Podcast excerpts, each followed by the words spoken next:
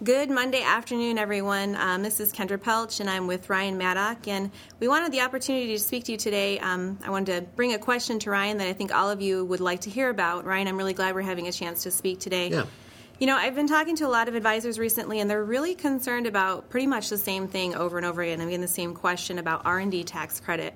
And mainly, I keep hearing um, from advisors, you know, hasn't that gone away? How do we know it's renewed? And they're really concerned.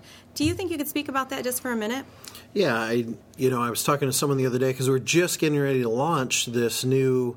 Uh, you know, marketing focus for the Exactly. next 90 days on manufacturing. And someone said, you know, why would we focus on that if the R&D credit has gone away?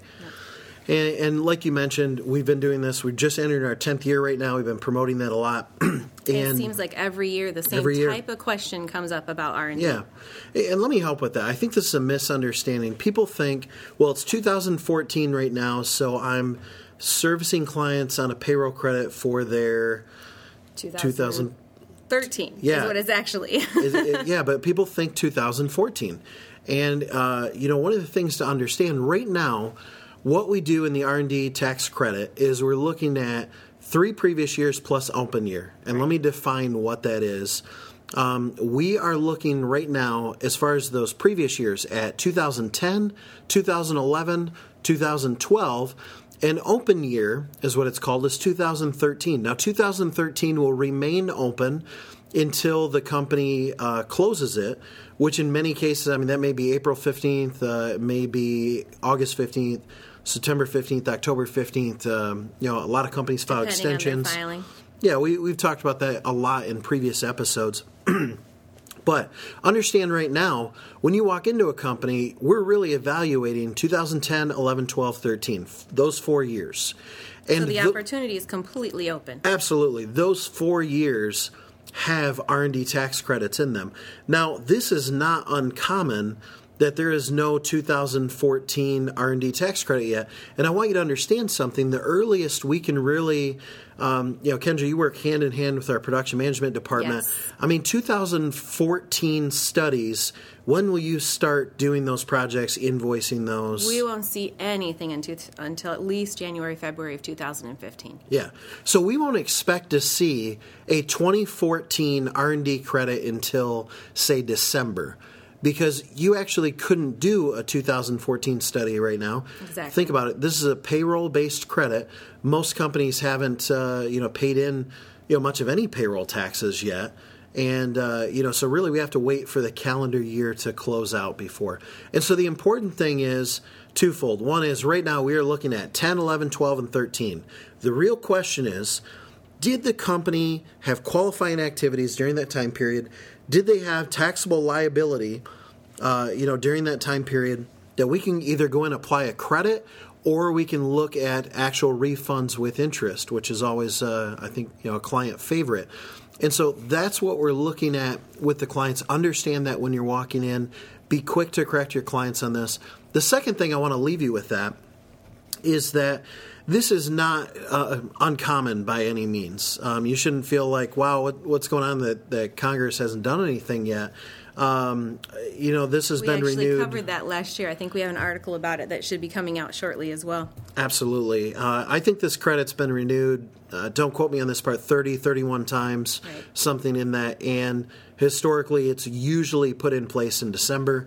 We did see something uh, unprecedented back with the. Uh, Is it 2013? Yeah, 2012, I think they put it in place for a two-year stint.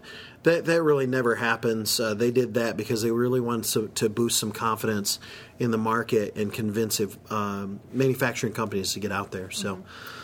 Well, Ryan, the way you put it is is very eloquent compared to the way I would have been able to explain it. And so I knew that bringing the question to you would really provide the advisors with the ability to understand that definitely the opportunity is open. We are doing a really big push the next couple of months towards R and D, Yeah. and I wanted everyone to be, you know, have that understanding that that the opportunity is there. And we Well, let's talk about the why for a minute. On um, you know, right now we're we've been with Lead Feed and with our marketing focus. We've been focusing on automotive dealerships. We've been focusing on uh, medical, and you know, really for the first time, we are turning all of our focus, everything from our internal sales efforts, our call center, our printed marketing materials, our email marketing campaigns, um, our entire Everything. base all across the country. We are turning our focus for 90 full days onto manufacturing.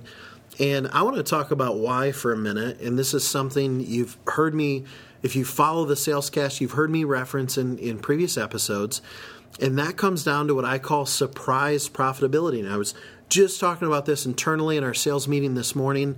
I am seeing it more and more where companies over 2010, 2011, 2012, those same years we're talking about, they reduced their quarterly payments. They reduced their uh, their payments in because they had less taxable liability in those years.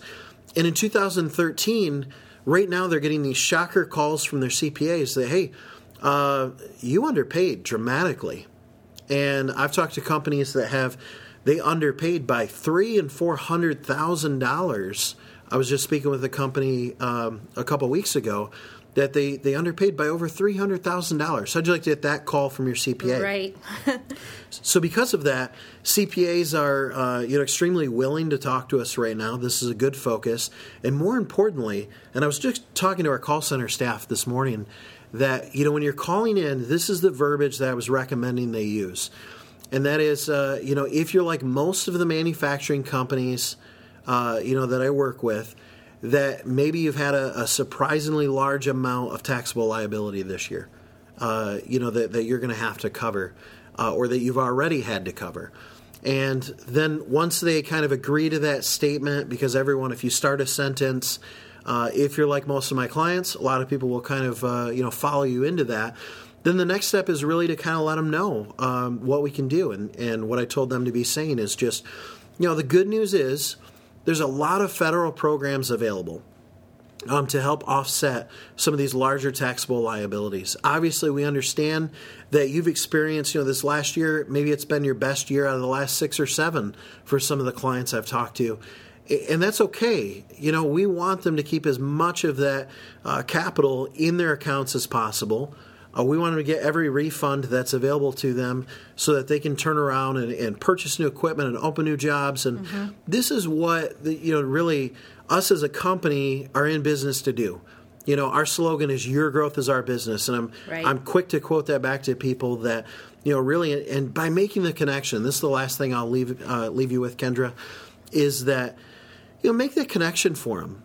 You know, I mean, if you run the calculator in the app and you find out that you know we're looking at uh, you know five hundred thousand dollars in refunds uh, potentially, you know, make that connection and say, hey, you know, just so I can understand, you know, how would that help grow your business? What would you use that for? What would you use that for? Exactly. You're going to pull them in personally with that. Absolutely.